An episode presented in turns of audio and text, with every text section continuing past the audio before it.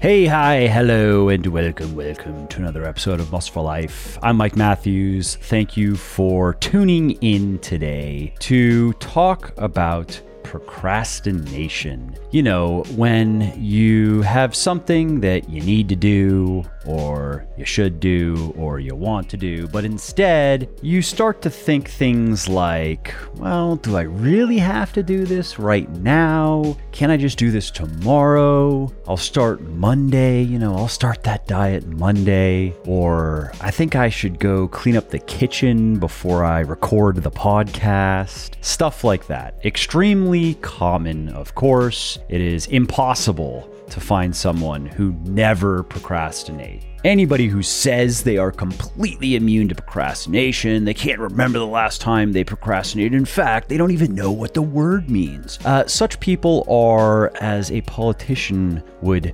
say after getting caught red handed, being economical with the truth. In other words, fake. Some of us may be better than others with procrastination. Some of us may procrastinate less or even a lot less than even the average person. But even the best of us succumb to some dithering now and then. And that's okay because, like most things in life, this is certainly true of fitness, we do not have to be perfect to achieve our goals. We just have to be good enough most of the time because chances are we are not trying to do things like free solo rock climbing. Okay, there you actually do have to be more or less perfect or you die. Fortunately, our ambitions are much more mundane. We want to get a bit stronger, get a bit more muscular, get a bit healthier, get a bit happier, achieve a bit more success in our careers, develop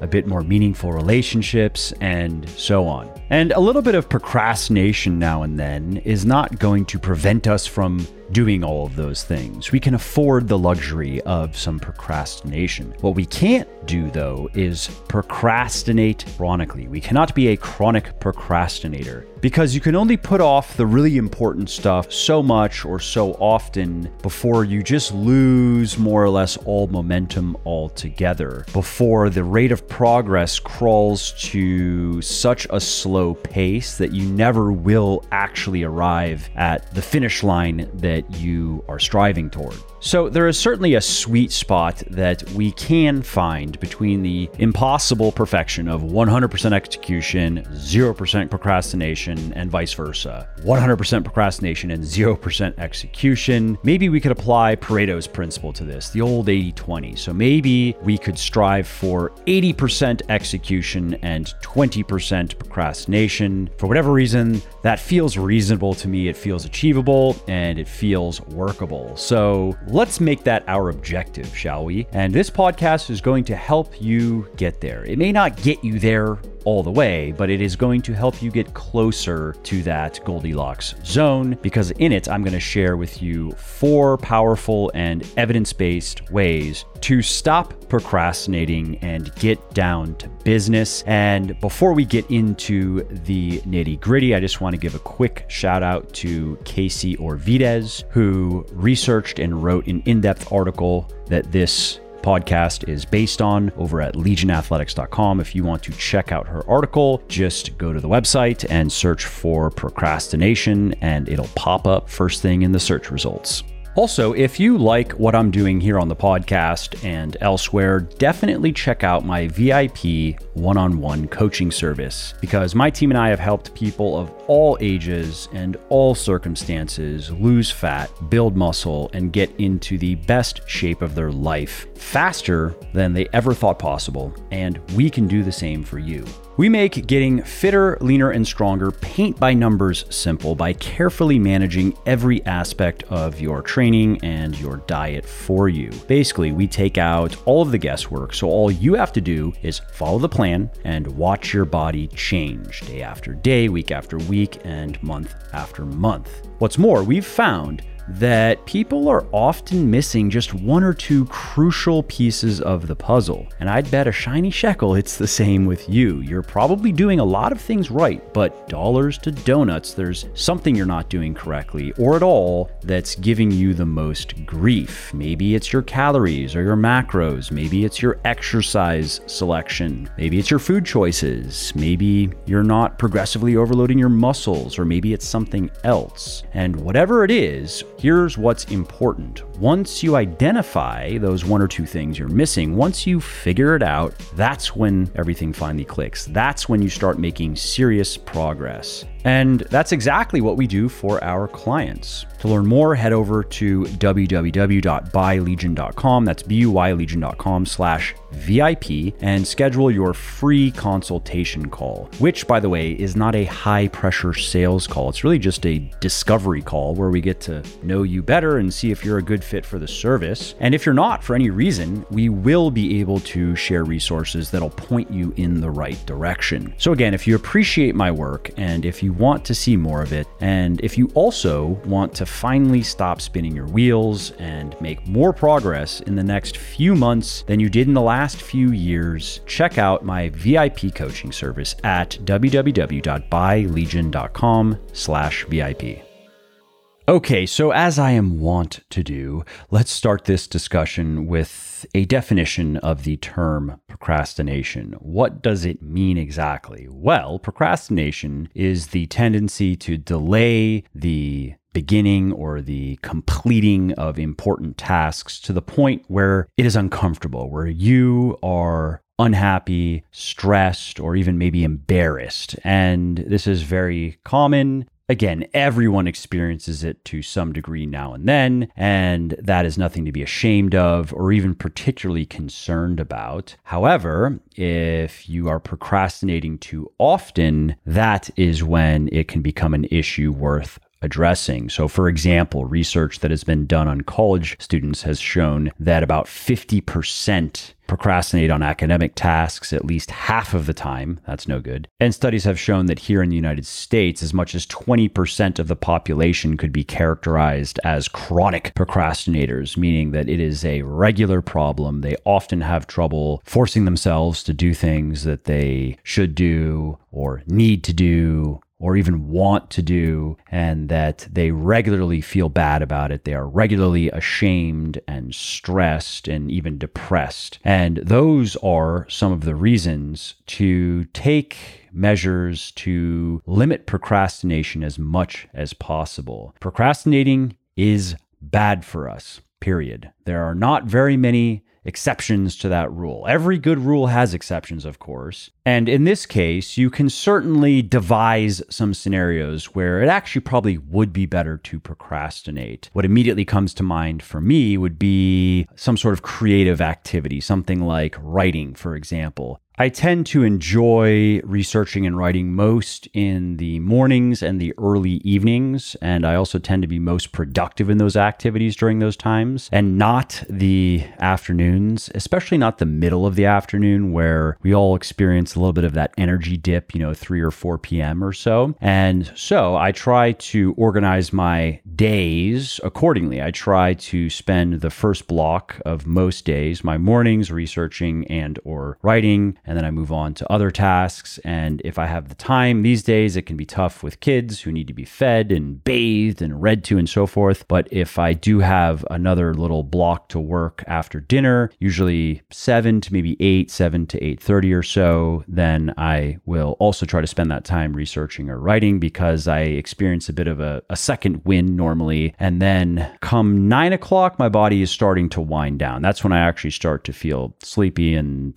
uh, real work is going to get done one way or another after that. And so, what I'll do sometimes is if I haven't gotten some writing or researching done in the morning because maybe I got sucked into other things that are urgent and needed to be done, I will not work on it in the afternoon, even if I intended on getting it done that day. Now, if it's very important that it gets done that day, or even just fairly important that it gets done that day, sure, I can get it done and that's fine fine, but I would rather just push it until the next morning or the next early evening because, again, I know I'm going to do better work and I'm going to enjoy it more. So while that might look like procrastination, at least we can say it is deliberate, it is calculated, it is tactical procrastination. And so situations like those are not what I am wanting to address in this podcast. Instead, I want to address the situations where we are putting off work or important stuff for stuff that is just enjoyable. It's just pleasurable. It is the instant gratification versus the delayed gratification or the high time preference, meaning putting a lot of weight on what we can gain immediately versus the low time preference where we sacrifice some sort of advantage or benefit now for a greater or more meaningful advantage or benefit later. And many people don't realize how harmful that type of procrastination is if you engage in it too frequently. Because while you can, in the short term, relieve stress by just not doing the thing that feels so burdensome or is going to be very unpleasant and just doing something else that is fun or just makes you feel good, yeah, you feel better in the immediate. Stress levels are low. But what research shows, this is one of those things that we don't need science to tell us this. We have all experienced it, but it's just worth mentioning that this has been researched as well. And what studies show is that while procrastination does work as a pressure valve of sorts to relieve stress acutely, if you fiddle with this thing too much, it jams, and then stress levels can rise exponentially. So while a little bit of procrastination can feel good and really be harmless, if you do it too much, you can become very stressed, much more stressed than you would be if you would have just eaten the frog in the first place and done whatever it is that you didn't want to do. That would have resulted in less stress,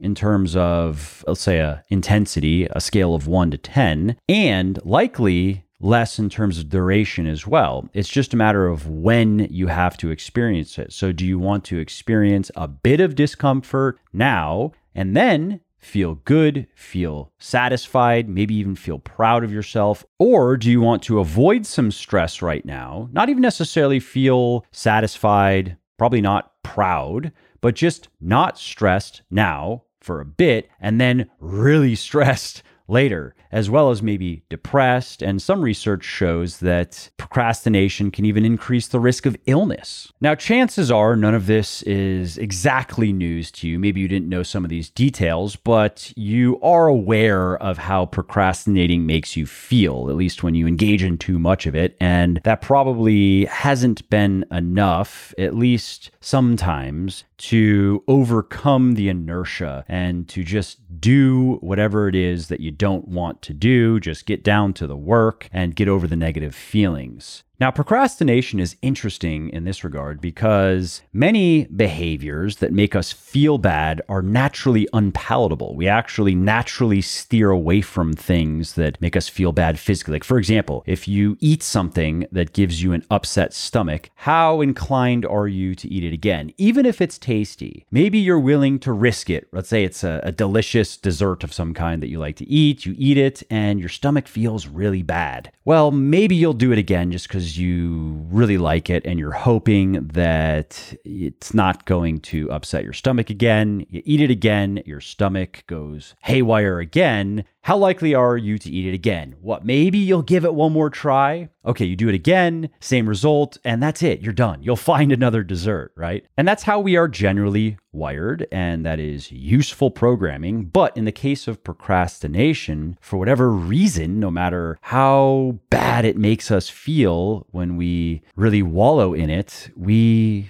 just go back to that well again and again and again. Why is that? Well, this has to do with our basic human tendency to prefer instant gratification over long term reward, to mortgage our future for the sake of our present. And this also is a hardwired tendency that certainly has some connection to how we have evolved because our modern society is brand new in the context of evolution. And there was a time when, for example, let's just talk about food, when we might go several days without eating. And so if we did find an animal and we managed to kill the animal, it actually made sense. It was rational to feast and to eat as much as we could and gain as much fat as we could from that meal. Because again, it might be days before we get to consume another calorie. And as for general lifestyle and daily behaviors, there were so many different ways for our ancient ancestors to die, and life expectancy was so low, it actually wouldn't have made sense to make grand plans for your future. It would not really have made sense to have a 10 year plan or a five year plan or probably even a three year plan, maybe a one year plan. And mostly it was stay alive. That's the one year plan. How do I not die over the course of the next year. Not how do I build big, beautiful biceps and a body that will last 100 plus years with outstanding vitality. And how do I maximize my 401k so I can really devote myself to mastering fly fishing while in retirement? No, there was no prehistorical equivalent to any of that. The concept that you wouldn't do whatever you want to do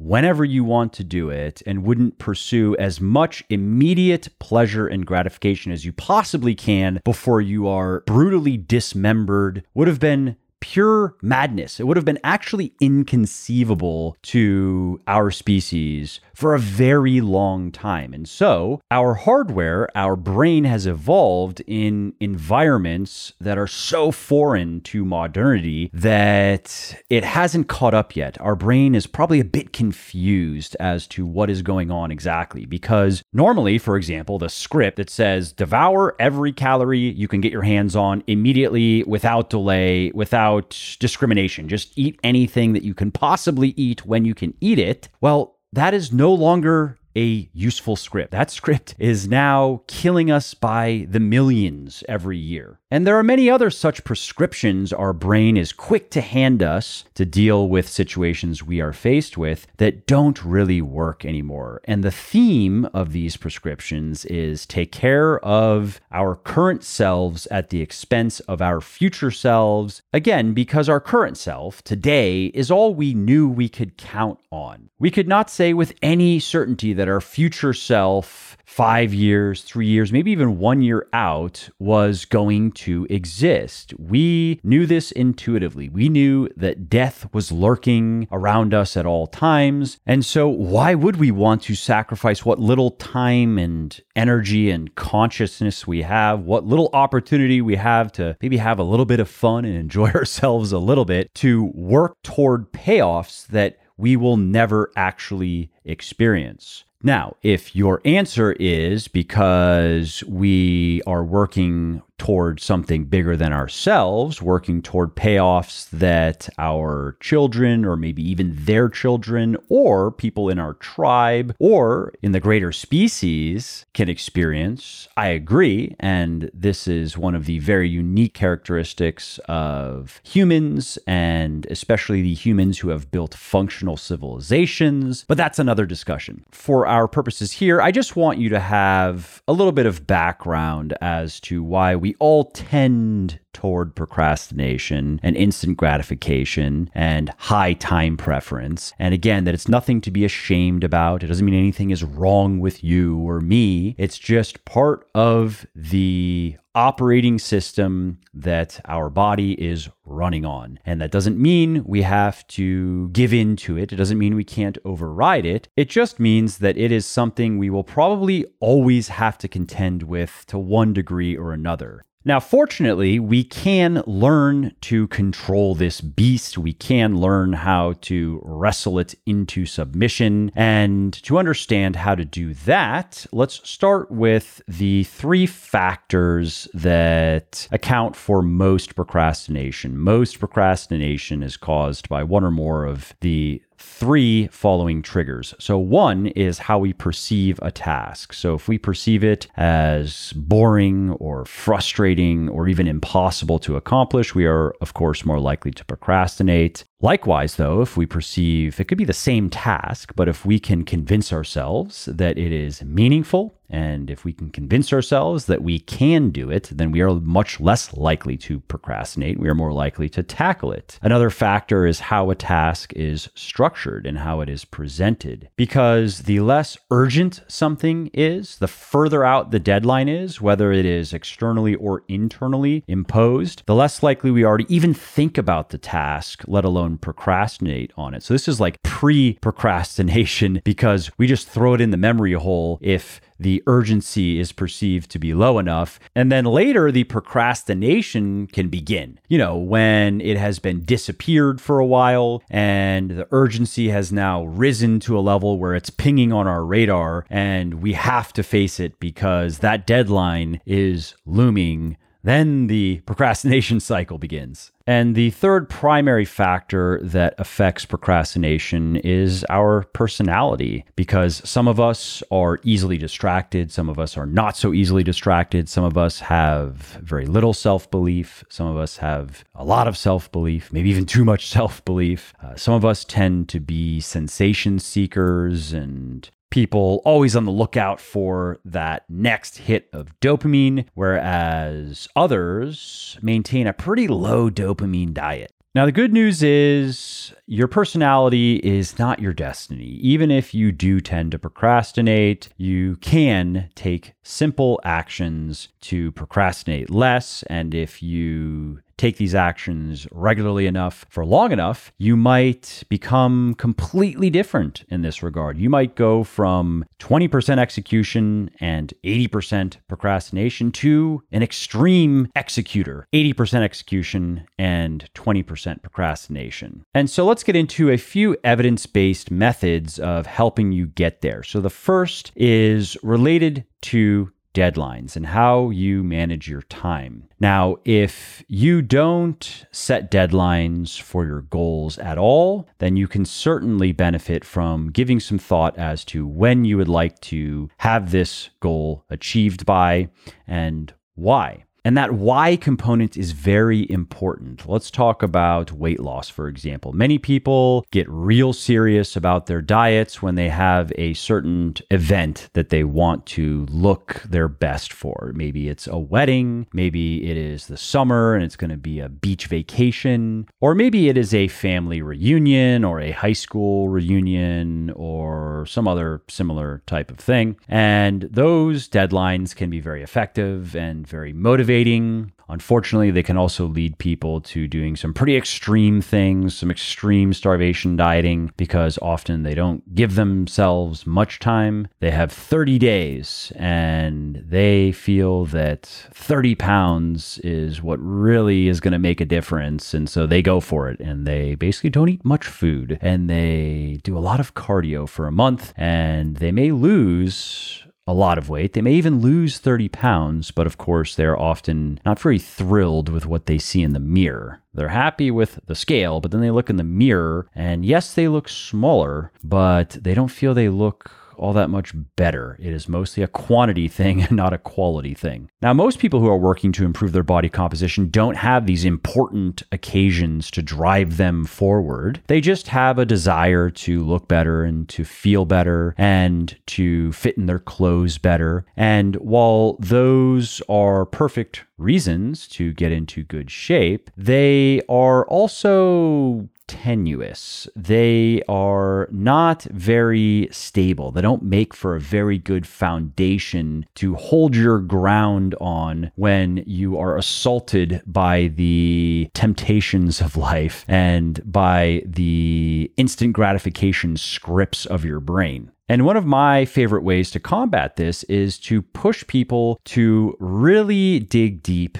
and find fitness whys that energize them, that are meaningful to them, and that steel their resolve. I talk about this in my books for men, Bigger Leaner Stronger and Thinner Leaner Stronger. There's a whole section of the inner game chapter where I am walking you through finding your real fitness whys, the reasons that are going to help you stay strong when you need some self control and when you need to exercise willpower to continue exercising. And only then, only once you have really worked out your personal fitness whys, which are going to be different than mine, there probably will be some overlap, but this is a very individual process. Only then, though, can you create functional deadlines. Can you create deadlines that matter, that actually provide enough urgency to give you enough necessity to stay strong and to keep doing the things that you should be doing, even when you don't want to do them. Because, for example, all of us experience days where we would rather not go to the gym. I experience this not too often, but certainly a couple of times per month where I really am not looking forward to my workout. Now, that said, I never regret a workout. So always keep that in mind that while you may not enjoy every workout, you may not enjoy the thought of having to work, you are always going to enjoy having worked out. I have never done a workout and then thought, oh, I wish I didn't do that. I wish I would have just sat home on the couch and scrolled through Instagram for an hour and a half. Stupid, stupid, stupid. Has not happened once. So, if you want to hear some more of my thoughts and if you want me to help you find your fitness whys, definitely check out Bigger, Leaner, Stronger if you are a guy, Thinner, Leaner, Stronger if you are a gal, because again, there is a section on this in the inner game section of the book. And those books also are going to give you everything you need, both in terms of the inner game and the outer game. So, the internal stuff, the internal obstacles that can get in the way, like nervousness and self doubt and self condemnation and any other habits of mind that inhibit excellence and inhibit performance, as well as the outer game stuff. So that's the mechanical parts of fitness, you know, calories, macros, exercise selection, progressive overload, and so forth. And so, anyway, those books really are all encompassing blueprints that give you everything you need to go from normal or maybe even very unfit to very fit you really don't need to know anything other than what is in those books. Now, if you want to go to ultra fit, then I would recommend you also read Beyond Bigger, Leaner, Stronger, which is the sequel to Bigger, Leaner, Stronger, and which is meant for experienced weightlifters who have gained most of the muscle and strength that is available to them genetically, but who want to squeeze every last drop of juice out of this lemon. And as the title would imply, it is written toward men, bigger, leaner, stronger. Most women do not want to get bigger. And I will do a sequel to the women's. It will be called Beyond thinner, leaner, stronger. But unfortunately, I will not be able to do it for at least a year because the next book that I will be releasing is a book for the 40 plus crowd for both men and women that Simon and Schuster is publishing next summer. And part of the agreement is I can't publish any books. I can't self publish any books from now until six months, I believe, after the release of that book. So again, that book is going to be coming out next summer. It is called Muscle for Life. And then if I remember remember correctly in the contract, I have to wait six months before I can self publish another book. And one of the next books I will self publish, though, will be Beyond Thinner, Leaner, Stronger. Now, if you are a woman and you are a pretty experienced weightlifter, maybe you have been doing Thinner, Leaner, Stronger for some time and you want to know what you can do to take your fitness to the next level, read Beyond Bigger, Leaner, Stronger because the principles are going to apply just as much to you as to me, but the application would be a bit different. The programming, for example, and the workouts in Beyond Thinner, Leaner, Stronger will be different. However, I am putting together a feminized Beyond Bigger, Leaner, Stronger workout program. So essentially, I am going to create the Beyond Thinner, Leaner, Stronger workouts, and I'm just going to put them in the bonus material that comes with Beyond Bigger, Leaner, Stronger. And if you have any other questions about how you, my dear female reader, might use what is in Beyond Bigger, Leaner, Stronger, you can always just email me, mike at muscleforlife.com, and I'll be happy to help. But I think if you read the book, you'll see that it is pretty straightforward. The diet nutrition advice doesn't need to be changed much at all. In the women's book, I will talk about some female only things, like I will talk about diet and exercise in the context of menstruation and a couple of other, I think, useful topics that are particularly relevant to experienced female weightlifters. But the fundamental strategies that I'm sharing for quote unquote advanced nutrition. And I put that in scare quotes because it's really not that advanced. It's just there are some diet tactics that newbies shouldn't even worry about, like mini cuts, which I talk about in Beyond Bigger, Leaner, Stronger. That's not really useful to a novice. That is useful, though, to someone who has been lifting for several years and who cannot gain much muscle and strength and who does need to minimize fat gain as much as possible. So, anyways, Bigger, Leaner, Stronger, if you are are a guy who has yet to gain your first 20 to 25 pounds of muscle, or a woman who has yet to gain her first 10 to 15 pounds of muscle, then thinner, leaner, stronger is for you. And if you are a guy who has already gained, let's say 25 plus pounds of muscle, if you're a woman who has already gained 12 to 15 pounds of muscle, then you may still want to read BLS or TLS if you haven't already, because you probably will learn some things. However, as far as practical programming goes for both your training and your nutrition beyond Bigger Leaner Stronger is probably going to be more suitable to you. If you like what I'm doing here on the podcast and elsewhere, definitely check out my VIP one on one coaching service because my team and I have helped people of all ages and circumstances lose fat, build muscle, and get into the best shape of their life faster than they ever thought possible. And we can do the same for you.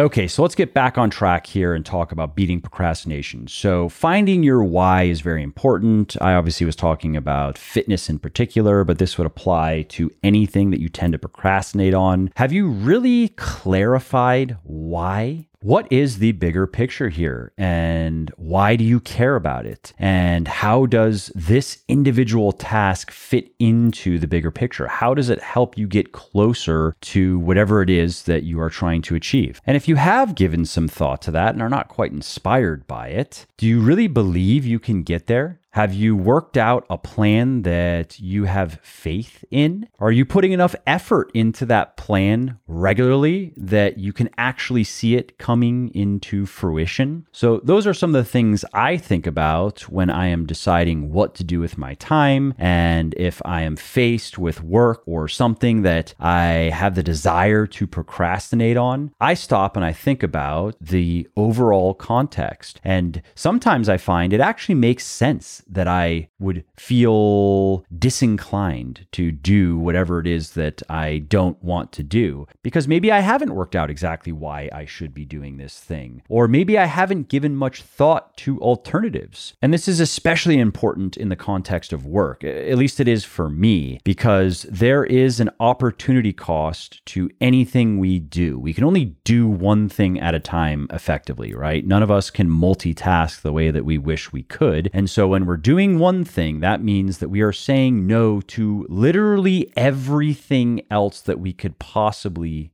do. And I don't let that drive me to paralysis by analysis. You have to beware of that as well, where the burden of the possibilities is so great that you just do nothing. However, it does make sense uh, to me, and I do this regularly, to assess what it is that you plan on doing, why you should be doing those things, what goals, what purposes do those tasks or those activities contribute to? And are those the best options that you can reasonably think of? Have you at least given some consideration, maybe even done a little bit of research into, let's say, best practices? Again, if we're talking about work, it is a mistake to try to reinvent wheels. You should always, when faced with a problem that needs a solution, or faced with an opportunity, you should always go look for best practices first. Are there design patterns out there that other people have already figured out that you can just follow almost robotically and get great results with? And then, based on those results, you can reassess the opportunity cost of going further. So, if, for example, you have dug up some best practices, some simple fundamentals, the things that basically always work, you have done them, they worked, and so now the low hanging fruit is picked. And if you are going to make more progress along this line, it is going to require some brain power. It is going to require some outside the box thinking, some innovation. Does it make sense for you to do that? Or is there something else you can do at that time that is going to be easier and is going to provide more in the way of newbie gains, so to speak, and make more progress toward the stated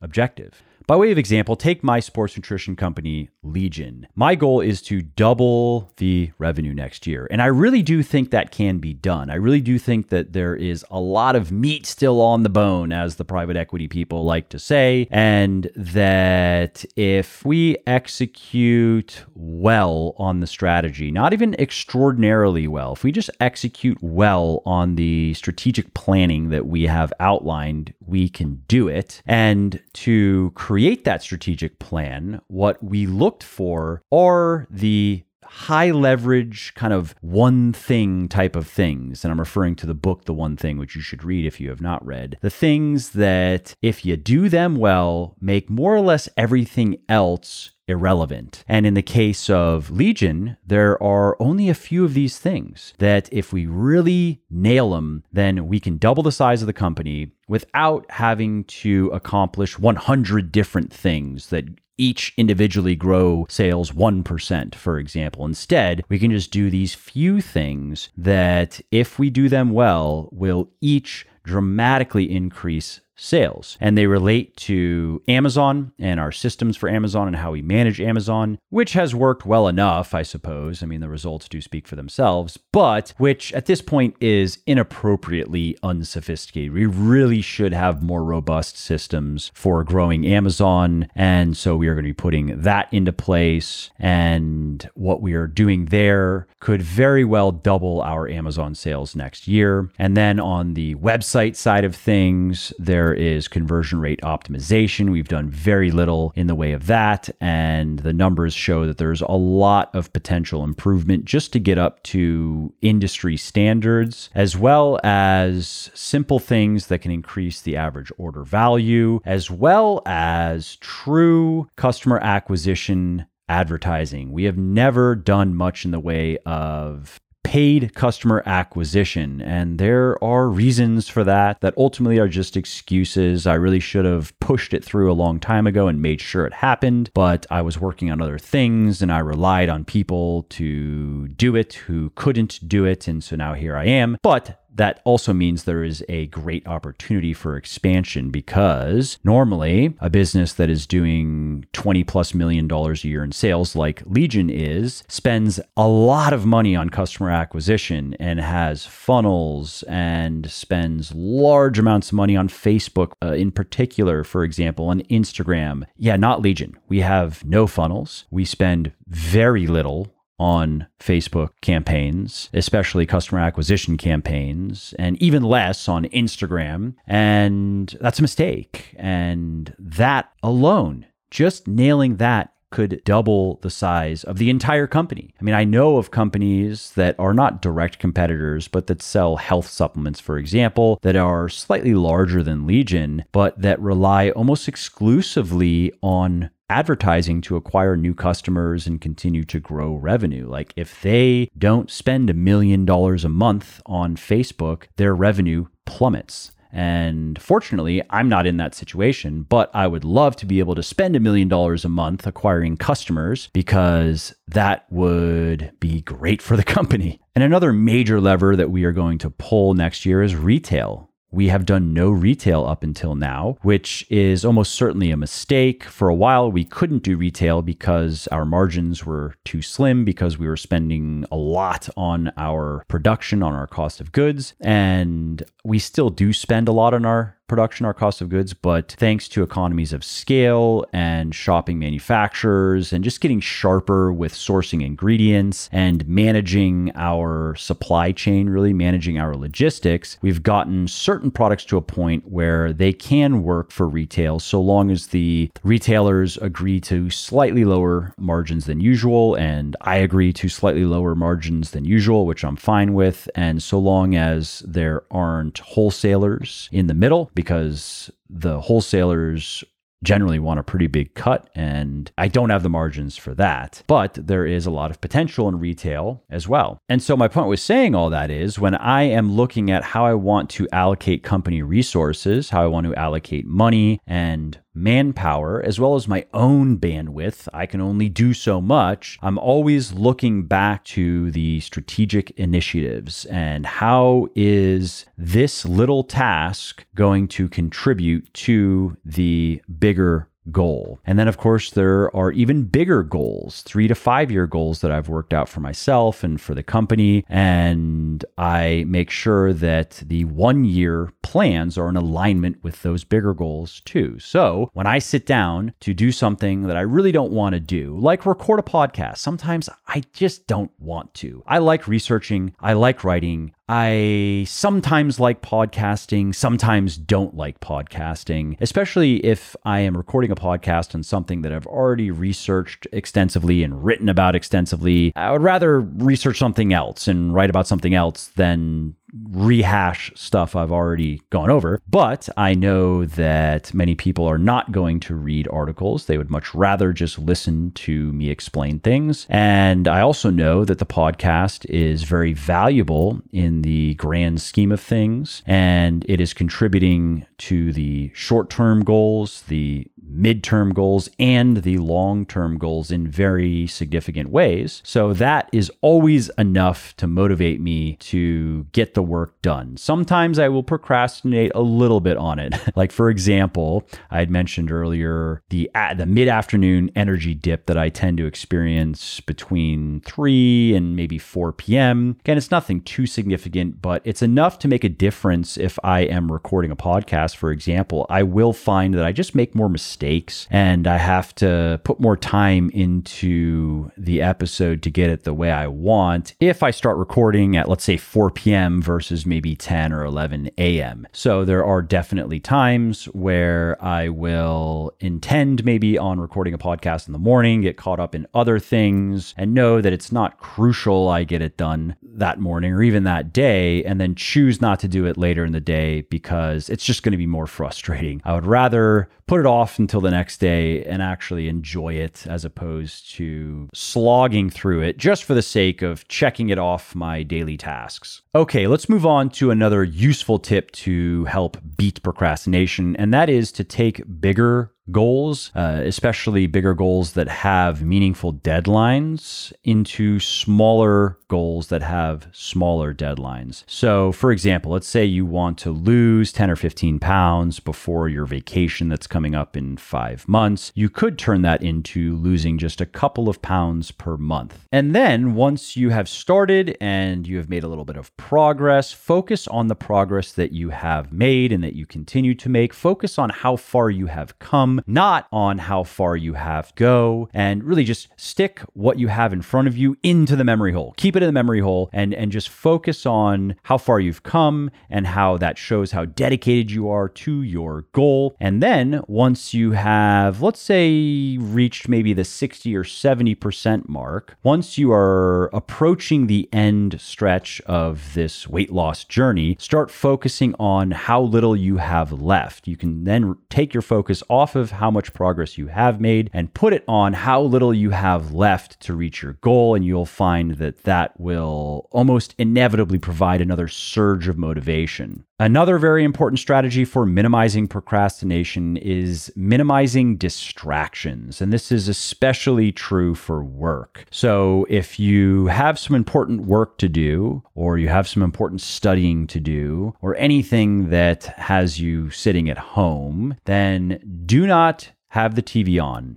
even if you have to unplug the TV or remove the batteries from the remote and put them far away from the remote and put your phone away, put it on do not disturb, get off of all social media websites and use software to block them if you have to. And that might seem a bit silly. It's not, it is smart. If you tend to waver when you are trying to get work done or trying to focus on something, and you tend to jump over to your email or jump over to Twitter or Instagram or Facebook every 10 or 15 minutes, you will do yourself a big favor if you just remove the option. So you can use software software to just block those things altogether. And if you don't need the internet for what you're doing, you could do that too. You could actually just turn your internet off and you can use software that turns it off and will not turn it on for a set period of time. So maybe 30 minutes, for example, something like the Pomodoro technique, which you may have heard of, where you commit to 25 minutes or so of un- uninterrupted time, followed by a break, maybe a five minute break, and then you get back to it. Of course, you can stretch those 25 minute periods to longer as you get better. For me personally, a sweet spot is probably 45 to 60 minutes of focused work before I get up and take a break, go get some water, just move around, maybe check email or check my phone five or 10 minutes and then get back to it. That's what works well to me or for me. Other useful tools for blocking distractions are a dedicated workspace. So set up a space where you just do work, not on your couch in front of the TV, for example, because even if you have unplugged it and you have moved the batteries, if you're sitting on the couch and the TV is right there and it looks so shiny and it looks so tempting tempting. Why subject yourself to that? Why bother? It's much smarter to, again, set up a little space outside of where you normally relax, outside of where you normally do social things, where you can get in the zone, where you can just focus on work or whatever other important activities you want to focus on. And I like to go a little bit further and add a little bit of a ritual to it. So I like to listen to certain types of music when I'm doing certain types of things things. I like to drink certain types of beverages. I really only drink water and coffee, but specifically, as far as the music goes, if I am writing or researching, I will tend to use brain.fm. I like their electronic focus track in particular. I really do feel, and I've tried to listen to a lot of different types of music, non lyrical, of course, because lyrical is too distracting, to help me get into that low state and get into the zone because brain.fm is not very stimulating creatively, but I guess that's kind of the point. And I had to finally admit to myself that as boring as that electronic focus track is, it does work well for me. I quickly get into a hyper focused state with that track in particular. And I've tried, I think, all of theirs really. Now, I do find that Beethoven in particular has a similar effect. And as far as classical music goes, I've listened to most of the very famous composers and a lot of less famous ones as well. And for whatever reason, Beethoven just kind of puts me in the zone. Uh, Boccherini does as well. And so most of the time, though, if I'm going to research or write, I'm going to use brain.fm. Sometimes, if I'm editing, for example, which is less intellectually intensive as writing and researching, then I'll put on some Beethoven or some Boccherini. And as far as beverages go, I have some espresso first thing in the morning, and that is when I'm doing researching and writing almost always. And so my point is, I have this little routine that I like, and I look forward to sitting down at my desk and putting on my little music and drinking my coffee and working on some researching and writing. And the more you do these types of things, the stronger the associations become and the stronger the habit becomes, and the easier it is to get to a point where you know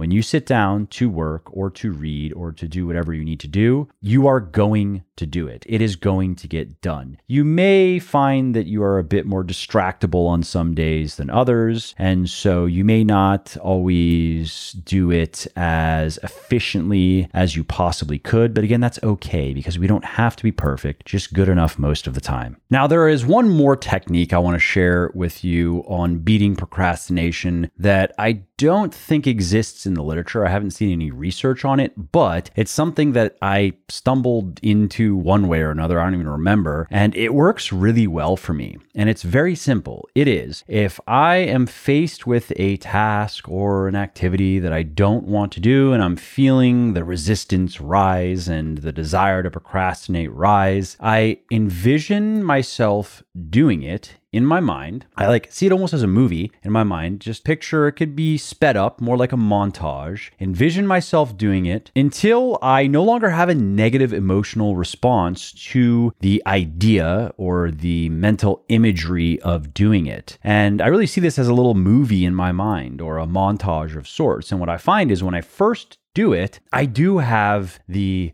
feeling of at least distaste, where it's going to be unpleasant and it does not bring my mood up. It brings my mood down a little bit, the thought of doing it. Okay, so I envision going through the task and then go back to the beginning, look at doing it again and doing it again. And after several rounds of this, almost always my distaste for whatever it is that I'm considering is gone. And then I find it very easy to get started and rolling. Now, if I don't do this little mental rehearsal first, if I just force myself to the coal face and get to it, I can get the work done. Of course, I can muscle my way through it, but I've found that if I do it that way, I don't enjoy myself as much. I tend to make more mistakes. My quality of work isn't as high, and it feels like it takes more effort to get the work done. So now, whenever I feel a little bit of reluctance, when I feel a little bit of the desire to procrastinate, I use my little mental imagery routine to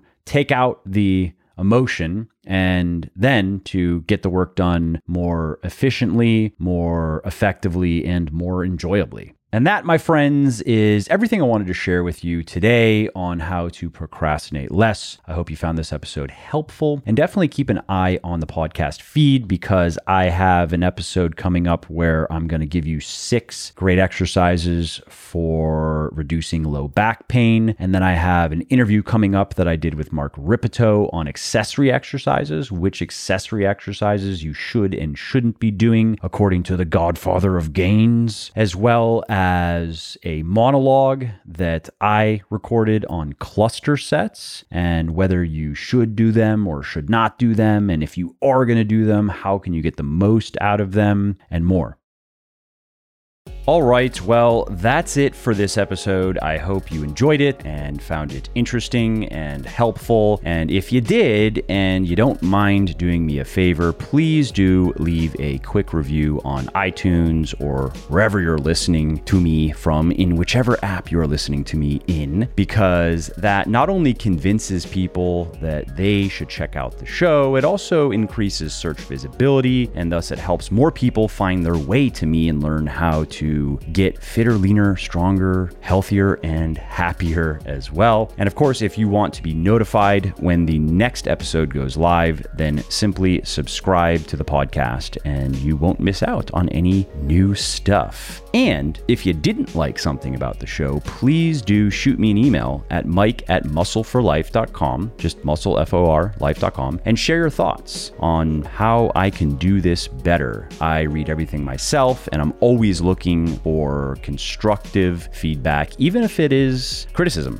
I'm open to it. And of course, you can email me if you have positive feedback as well, or if you have questions really relating to anything that you think I could help you with, definitely send me an email. That is the best way to get a hold of me, mike at muscleforlife.com. And that's it. Thanks again for listening to this episode, and I hope to hear from you soon.